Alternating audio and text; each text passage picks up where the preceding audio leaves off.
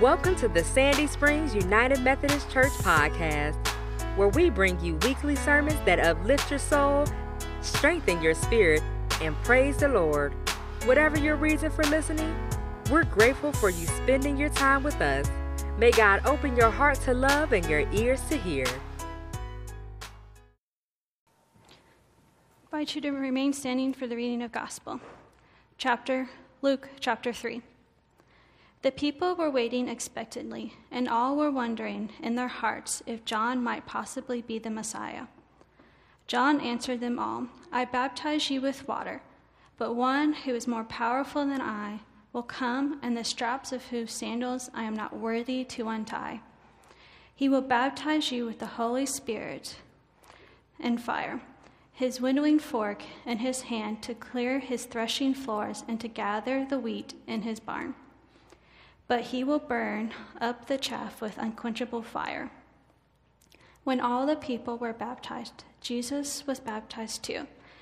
And as he was praying, heaven was opened up, and the Holy Spirit descended on him in bodily form like a dove. And a voice came from heaven You are my Son, whom I love, and you who I am well pleased with. The word of God for the people of God. Once upon a time. It was the best of times, it was the worst of times. Once upon a time, a long time ago, in a galaxy far, far away. Good introductions to famous stories catch us where we are and invite us into the story. Good stories become more than just stories or at least more than just one story. There's different threads that you can pick up, different narratives. Good stories and good storytellers use many different techniques or symbols or tactics to try and get their point across. And they do this so that no matter where you are, no matter what you're bringing to the story, you can enter into something deeper, something bigger, something richer than yourself. Good storytellers employ these different tactics so that we can remember where we are where we're going. The gospel writers are such storytellers, but only if we take a moment to catch our breath, to slow down and look at the different types of stories that are being expressed and told. Each one of the stories is full of its own surprises. This short segment of verses that we read from Luke's gospel today, I think, has three different stories running throughout it. The first one I would call the Messiah story. In this story, Jesus is a person with amazing powers who can change the weather, who can feed the hungry, and heal the sick.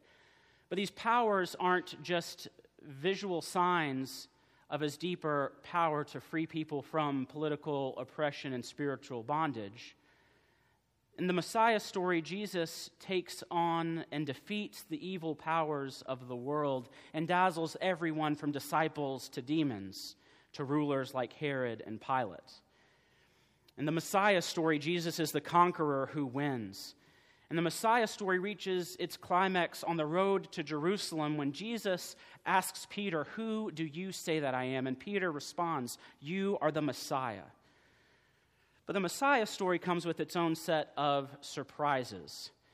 It's a big surprise that Jesus comes from Nazareth, which roughly translates as Jesus comes from Nowheresville, Arkansas. My apologies to those from Arkansas this morning.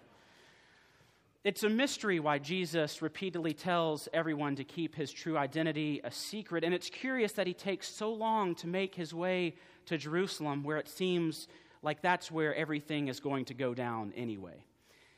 And just at the point where the Messiah story, story one, reaches its climax, story two begins. I might call story two the suffering story because it's about conflict with Jerusalem, with the authorities, with the Romans, and with death. And the surprise is that the Son of God isn't going to crush his adversaries in this final scene. On the contrary, Jesus is the one who is crushed. The Son of God, despised, rejected, acquainted with grief, the tragic figure who loses. From time to time, we get glimpses of that tradition of the suffering servant in the Old Testament, but it's clear that no one was putting bets on the Messiah becoming the sufferer. And so we spend the whole gospel waiting to see if Jesus is ever going to get himself out of this jam. So are the disciples. They want to know Jesus is going to redeem himself, to redeem all of Israel, and it doesn't look like that until the very end when those witnessing said, Truly, this was the Son of God. Suffering story number two. But then there's also story three. Story three is a cosmic story, beyond our understanding, beyond our apprehension. There's an extra dimension in the gospel which reveals that Jesus, who is initially celebrated and later crushed, is able to triumph over death and return. And the cosmic story shows Jesus as the one who is able to unlock the door between life and death, between heaven and earth, between the already and the not yet. And Jesus becomes for us the way that we are able to receive God's presence. And we see that in story three, this cosmic story, when the Spirit of God descends like a dove from heaven, that there is something beyond our understanding. In the Messiah story, Jesus walks through water and reminds us of Moses crossing the Red Sea. We have John the Baptist who reminds us of Elijah.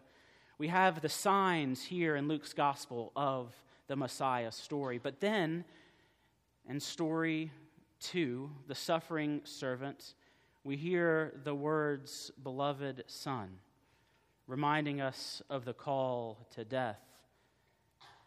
But we have in you I am well pleased, the very place where God speaks and gives us the language to deal with our own grief and suffering. And in baptism, we put to death those ways of life and are invited into Christ's suffering, death, and resurrection.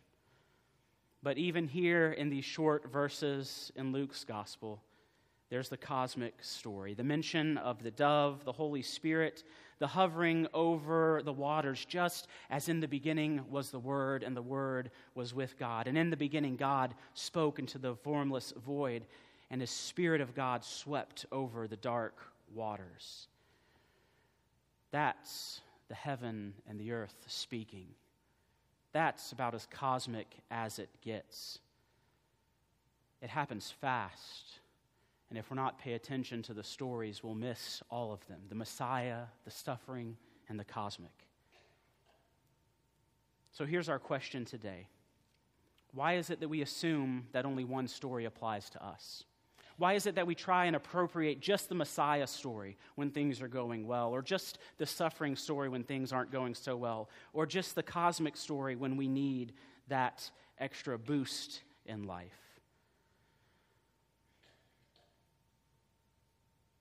We approach it from different places, and good storytellers remind us that we can all approach success and happiness, joys and failures, setbacks and sufferings as part of being created in the image of God.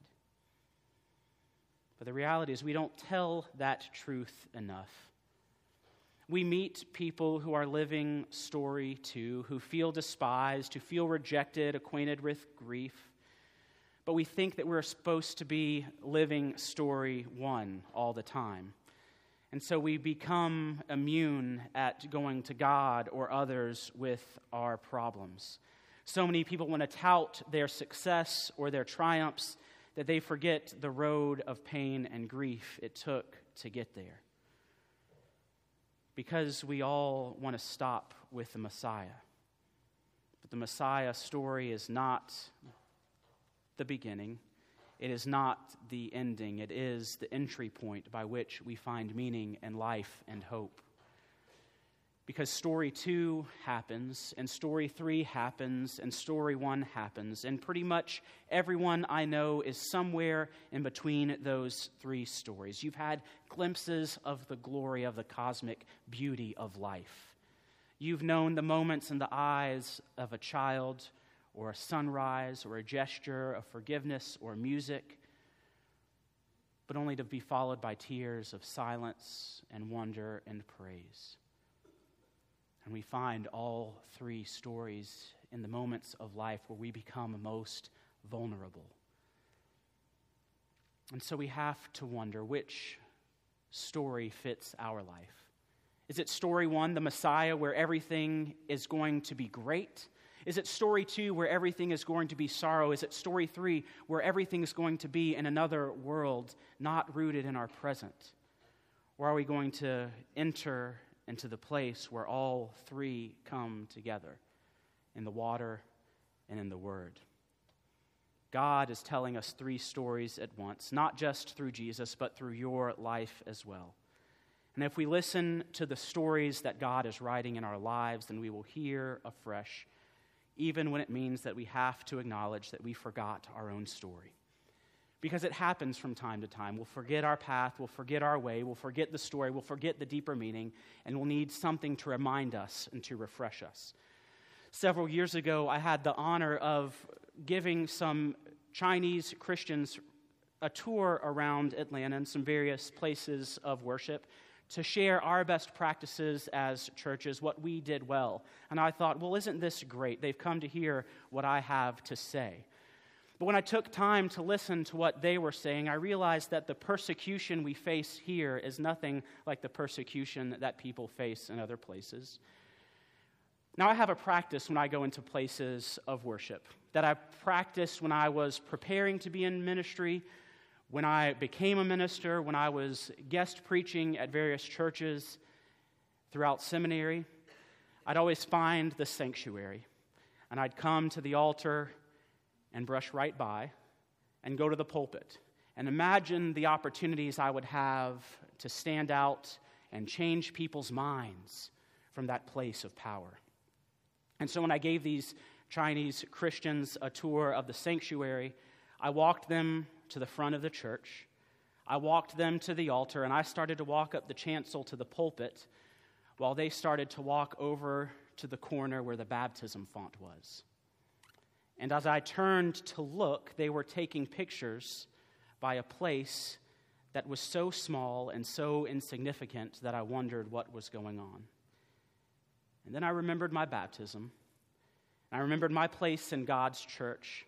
And I remembered for a second that the baptism waters are more important than birth certificates. Where we come from as children of God is more important than where we come from in this world. And that forgetfulness of power of prestige, when we turn those places of power into places of bullying or antagonism, or pastors who want to preach hellfire and brimstone and forget our baptism, well, we need remembering. And as we sat at the beginning of a new year, perhaps you need remembering too.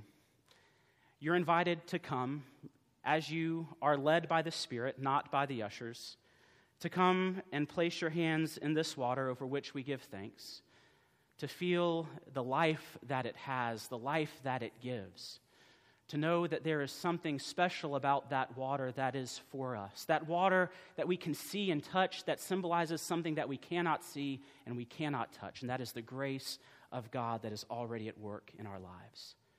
And if it's at work in our lives, then surely it must be at work in others' lives as well. So we are here to celebrate the story in the beginning a long time ago in a galaxy far, far away. It was the best of times, it was the worst of times. But in the beginning was God, and the Word was God, and the Word was with God, and He was with God in the beginning, and without Him, nothing came into being. The waters of baptism invite us to go from our places of power and our places of privilege until the places where God's Spirit is already at work in this world as people who have received that grace, where God's grace is already working amongst us, that good and pleasing thing. So as you go out into this world, go with the blessing. Remember your baptism and be thankful. And may the peace of Christ go with you wherever he may send you. May he guide you through the wilderness, protect you through the storm. May he bring you home rejoicing at the wonders he has shown you. May He bring you home rejoicing once again into our arms, and may the love of God, the peace of Christ, and the fellowship of the Holy Spirit be with you now and forever. Amen. Thank you for listening to the Sandy Springs United Methodist Church podcast. We hope that you have found our podcast helpful and hope to be in ministry not only to you, but with you. For more information about Sandy Springs United Methodist Church, please visit www.ssumc.org. Until next time, may God bless you.